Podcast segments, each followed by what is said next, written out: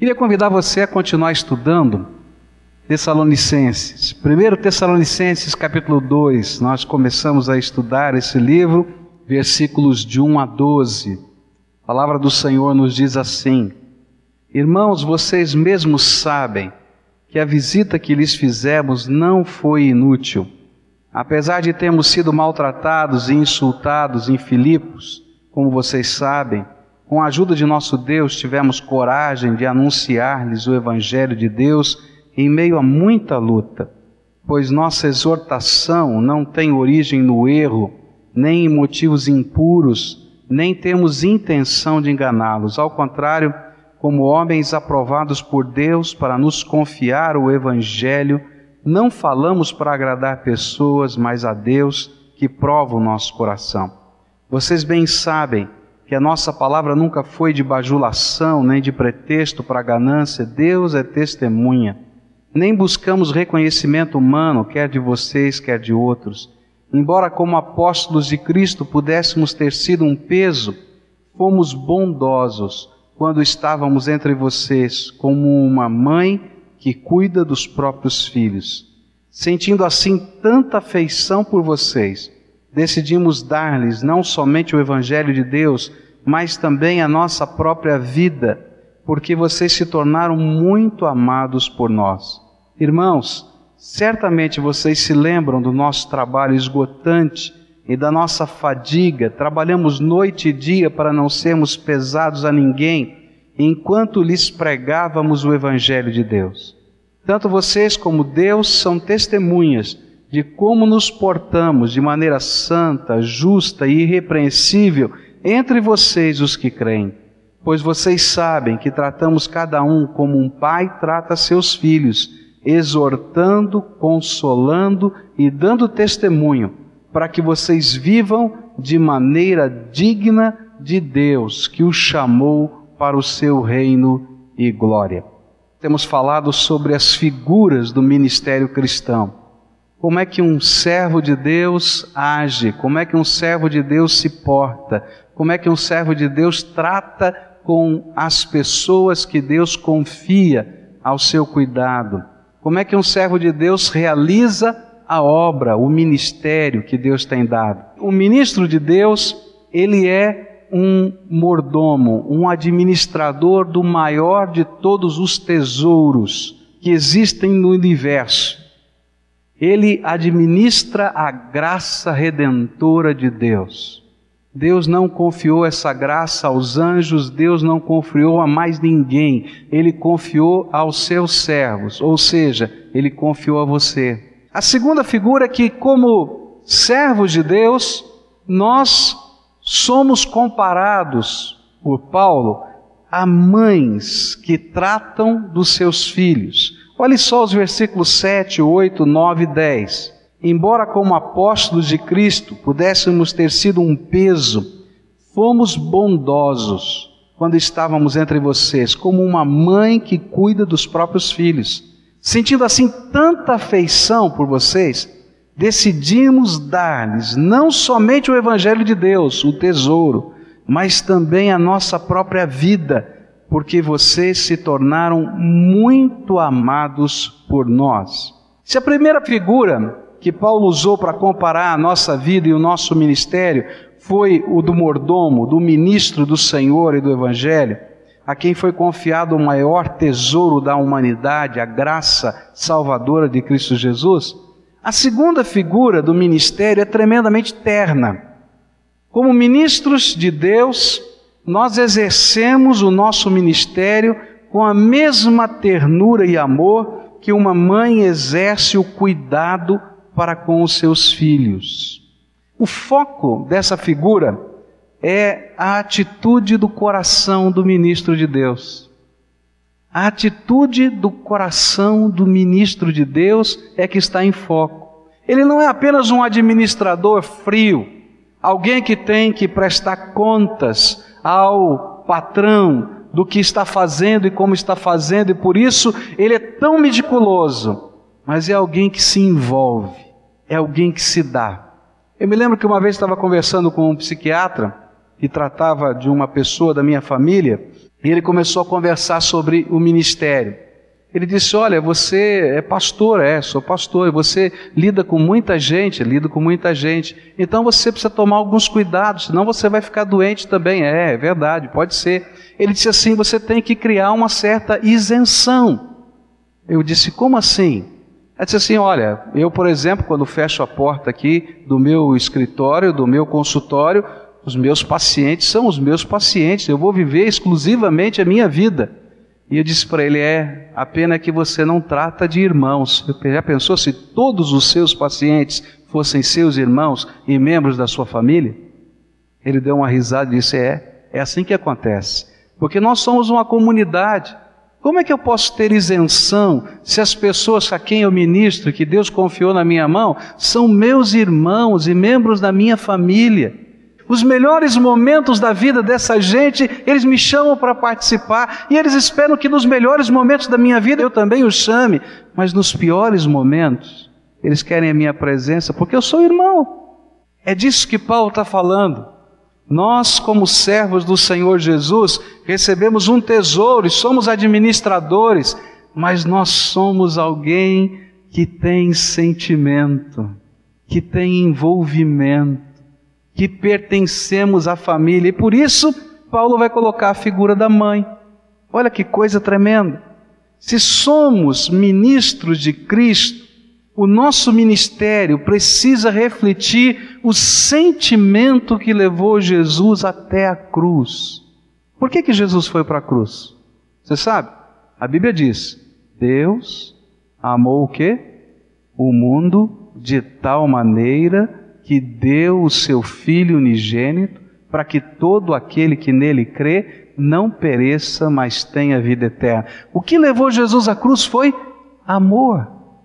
Qualquer serviço no reino exige de nós um tipo de cuidado especial, um ingrediente. É que nós estejamos refletindo o amor de Jesus, o amor de Jesus pelas pessoas é disso que Paulo está falando, esse é o foco.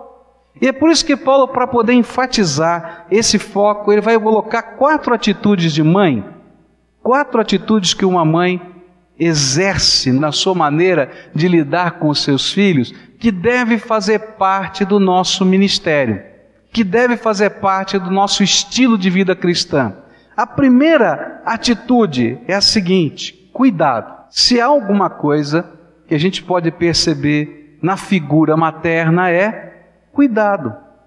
Existe um cuidado especial na mãe, não é? E o que a palavra de Deus está colocando para a gente é que no ministério, na maneira da gente viver esse amor de Deus para com as pessoas, que são o foco do prazer de Deus, do propósito de Deus, nós devemos cuidar. E é isso que diz o verso 7. Embora, como apóstolos de Cristo, pudéssemos ter sido um peso Fomos bondosos quando estávamos entre vocês, como uma mãe que cuida dos próprios filhos. Cuidado com os detalhes. Já viu como uma mãe cuida dos detalhes? Ela olha os detalhes. Eu me lembro de uma visita que fiz e uma mãe estava preparando o quarto para o bebê, não é? Que coisa! Aquela moça havia bordado, costurado, quanto cuidado, quantos detalhes, todas aquelas coisas estavam sendo previstas. E sabe que a gente percebe com isso? Qual é a lição disso? É que se nós queremos ministrar na vida das pessoas que Deus nos confiou, nós precisamos ter o cuidado materno para com elas. Precisamos entender que elas são nossa responsabilidade.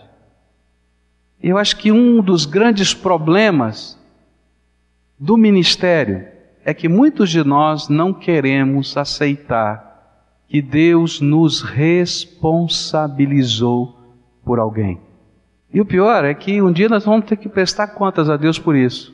Não importa qual é o seu ministério, existem pessoas que Deus disse: olha, essa pessoa é sua responsabilidade, cuida.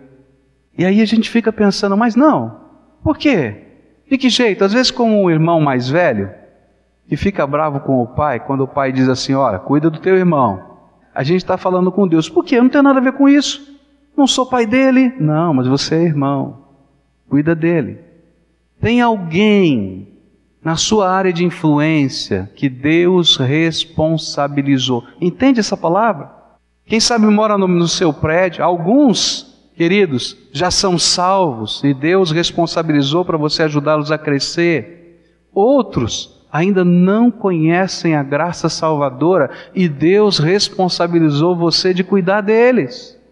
Esse é o meu ministério, esse é o seu ministério. E esse cuidado materno é algo que Deus quer que nós aprendamos.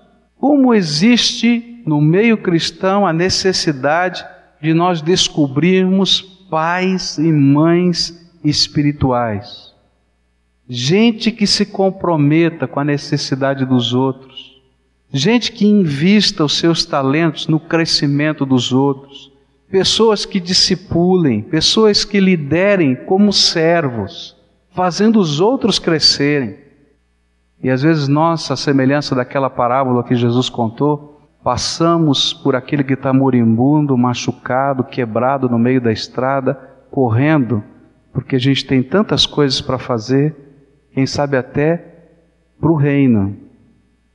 E nós não aceitamos a responsabilidade de cuidar das pessoas. Naquela parábola, Jesus disse que passou um samaritano que não era irmão daquele judeu. E ele fez o que nós não gostamos de fazer, ele cuidou. E sabe o que, que significou cuidar? Parar na sua jornada. Ele teve que perder alguma coisa, ele parou em algum lugar, ele chegou atrasado em alguma coisa. Ele pegou a sua cavalgadura, onde ele podia ter conforto para chegar onde ele precisava chegar, ele colocou o moribundo doente, ele foi a pé. Ele pegou o seu azeite, o seu óleo, coisas que eram dele, e ele foi lá e untou as feridas. Quando chegou na estalagem, ele pagou o custo da estalagem. Meus irmãos, muitos de nós não queremos servir a Deus, porque servir a Deus implica em amar as pessoas como Jesus amou. E amar as pessoas como Jesus amou sempre vai ter custo. Você vai ter que parar, quem sabe, da sua correria para ouvir alguém. E sabe, quando alguém está ferido, geralmente lamúria, né? Você vai ouvir lamúria. Quando tem alguém machucado, você vai ouvir gemido. Mas sabe, o que Paulo está dizendo é que se você quiser servir a Jesus, representa que a gente tem que amar como uma mãe ama, que a gente tem que, nesse amor, cuidar como a mãe cuida. A gente tem que viver um tipo de bondade, um tipo de afeição, um tipo de amor que gera uma autoridade. Eu tenho aprendido que no serviço de Deus, não adianta você ter um cargo, Algumas pessoas imaginem, olha, se eu for eleito para isso, para aquilo, vou ter autoridade para fazer isso, para fazer aquilo. Olha, vai ter nada. Porque a autoridade no reino de Deus vem do poder e da graça do Espírito Santo, muito mais do que os ditames de uma instituição. E a autoridade se conquista no coração das pessoas. E o que Paulo está falando é que aquilo que vai gerar no coração dos liderados, daqueles a quem você está ministrando, autoridade, às vezes para você mexer em coisas que são tão difíceis da vida, é o amor e o afeto que você demonstra para com elas. Por isso, a bondade de uma mãe, o cuidado dessa mãe, o amor dessa mãe, abre portas para ela falar de coisas que ninguém mais fala na vida dos seus filhos. Ainda que o filho brigue, Ainda que o filho esperneie, aquela porta está aberta. E sabe, mesmo que ele discorde, o fato daquela bondade, daquele amor, daquela construção de um relacionamento, faz com que aquela palavra continue ecoando na vida e no coração daquele filho, mesmo quando os seus pais já morreram. Não é verdade? E é isso que Paulo está falando. A segunda característica de uma mãe é essa uma autoridade espiritual construída na base da bondade, do amor e da afeição. É tão interessante como Deus vai trabalhando, não é? Você já deve ter tido alguém que é um líder espiritual para você, alguém que você admira espiritualmente. E com essa pessoa talvez você tenha aberto coisas do seu coração com quem você não falaria de jeito nenhum. Segredos da sua alma. E às vezes você pediu opinião para coisas da sua vida que você não pediria para absolutamente ninguém. E sabe qual é a autoridade que está ali por trás? Naturalmente é o poder do Espírito, é a graça de Deus, mas que se reveste num vínculo de afeto.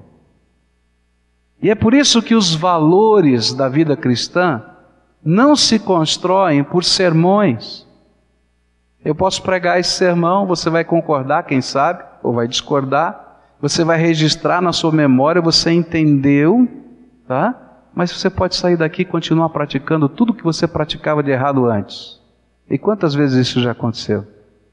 Mas quando tem alguém na tua vida, ministrando na tua vida, trabalhando o teu crescimento, sendo o teu discipulador, segundo a palavra de Deus, ministro de Deus na tua vida, checando a tua vida, começa a haver um tipo de prestação de contas diferente onde a graça de Deus vai trabalhando libertação.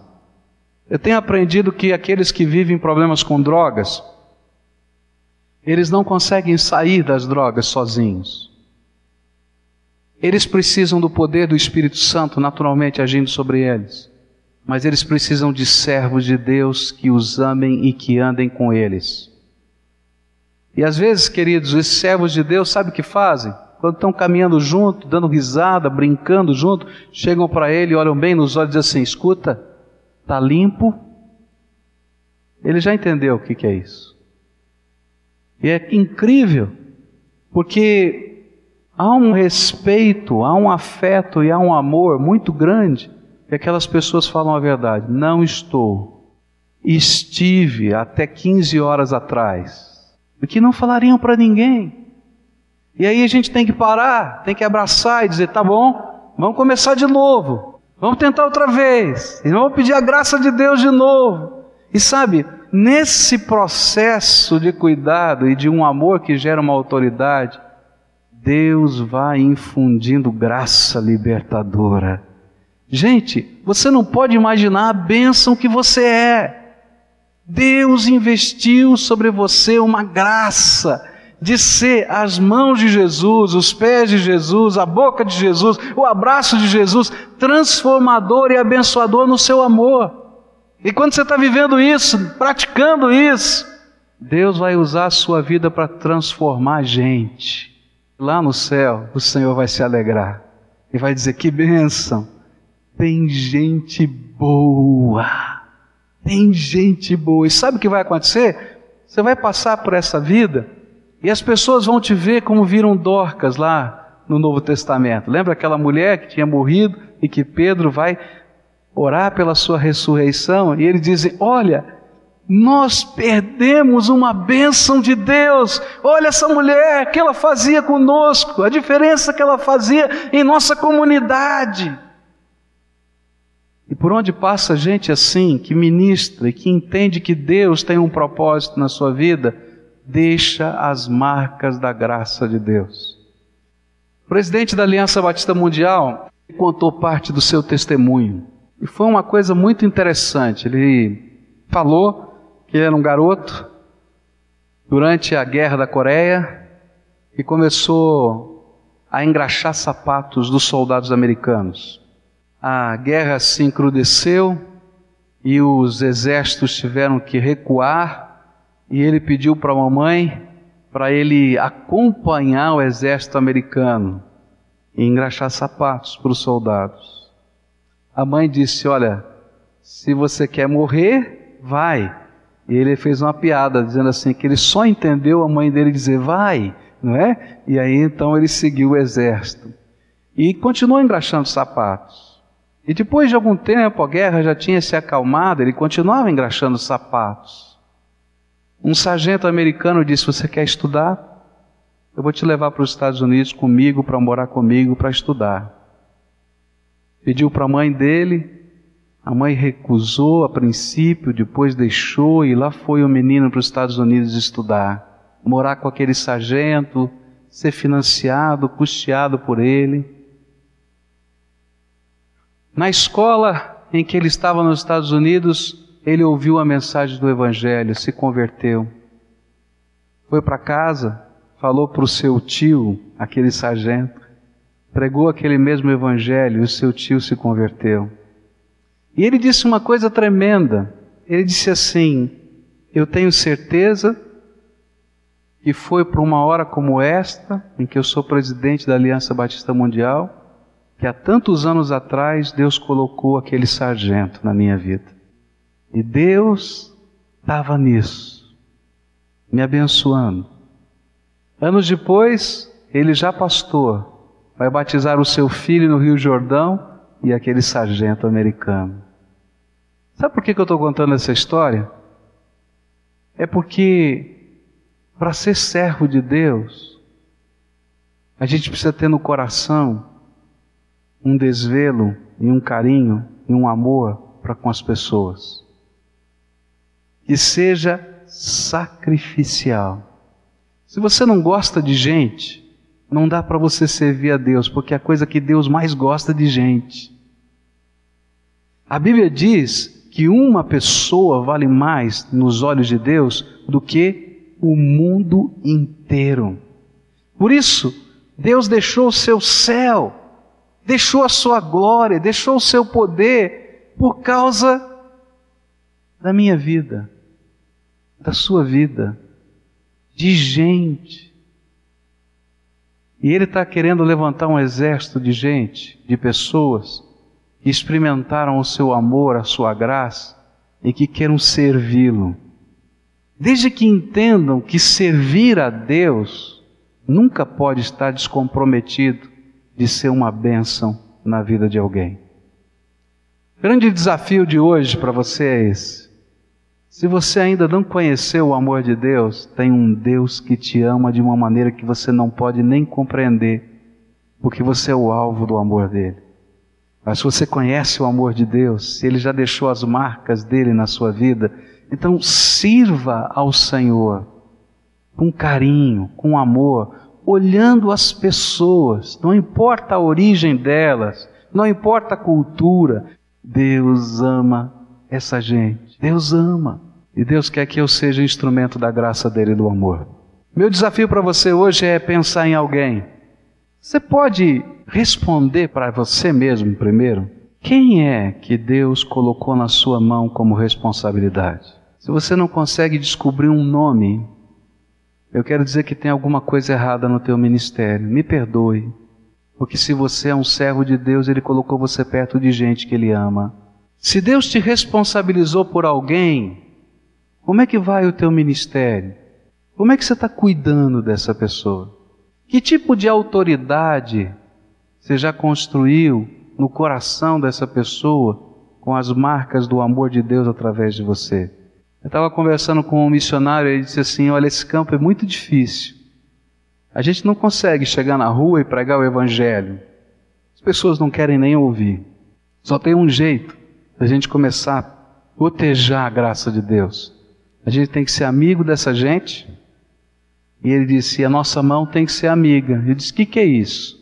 A gente tem que estar preparado para investir a nossa vida neles, cuidar deles, ajudá-los. E chega uma hora que eles estão abertos para ouvir por que, que a gente faz isso.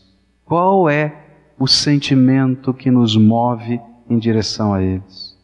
Lembra de alguém? E Deus está dizendo: ó, você é responsável. Às vezes a gente olha a responsabilidade e teme. Mas lembra, se você estiver no foco da vontade de Deus, o Deus que te chamou vai te dar a graça. Então abençoa. Está difícil. Alguns estão ministrando e estão chorando. E estão lutando com problemas, com dificuldades, mas não desista, não. Não desista. Semeia o amor de Deus de novo. semeia outra vez, semeia de novo. Tem uma hora que aquele coração vai explodir da graça de Deus. O amor de Deus é irresistível. Vamos orar por essa gente? Você concorda com isso? Senhor Jesus, tu nos confiastes não apenas o tesouro da graça.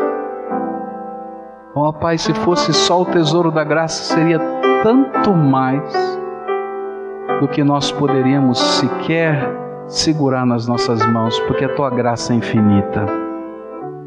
Mas o Senhor nos confiou o alvo dessa graça, gente, pessoas. E Senhor, nessa hora eu quero colocar o nome destas pessoas que o Senhor tem nos confiado, que estão passando pela mente e o coração dos teus servos aqui. Alguns estão endurecidos, estão fechados, parecem que não querem ouvir e estão insensíveis, quem sabe, ao nosso amor. Mas eu quero te pedir, Senhor, derrama uma porção dobrada do teu amor. Derrama uma bênção, Pai, da tua graça. Que venha lá, Senhor, do Senhor, do teu céu, do teu trono, suprimento renovador, para que nós possamos derramar ainda mais desse amor. Ó oh, Pai, alguns aqui, Senhor, não têm um nome para apresentar-te. Ah, Jesus, abre esses olhos, abre esse coração endurecido. Faz esse povo sensível, Pai, para enxergar com os teus olhos as necessidades das pessoas. E em tudo, glorifica o teu nome através do teu povo. Vem sobre nós e que o teu Espírito se derrame sobre essa terra. Em nome de Jesus oramos. Amém e amém.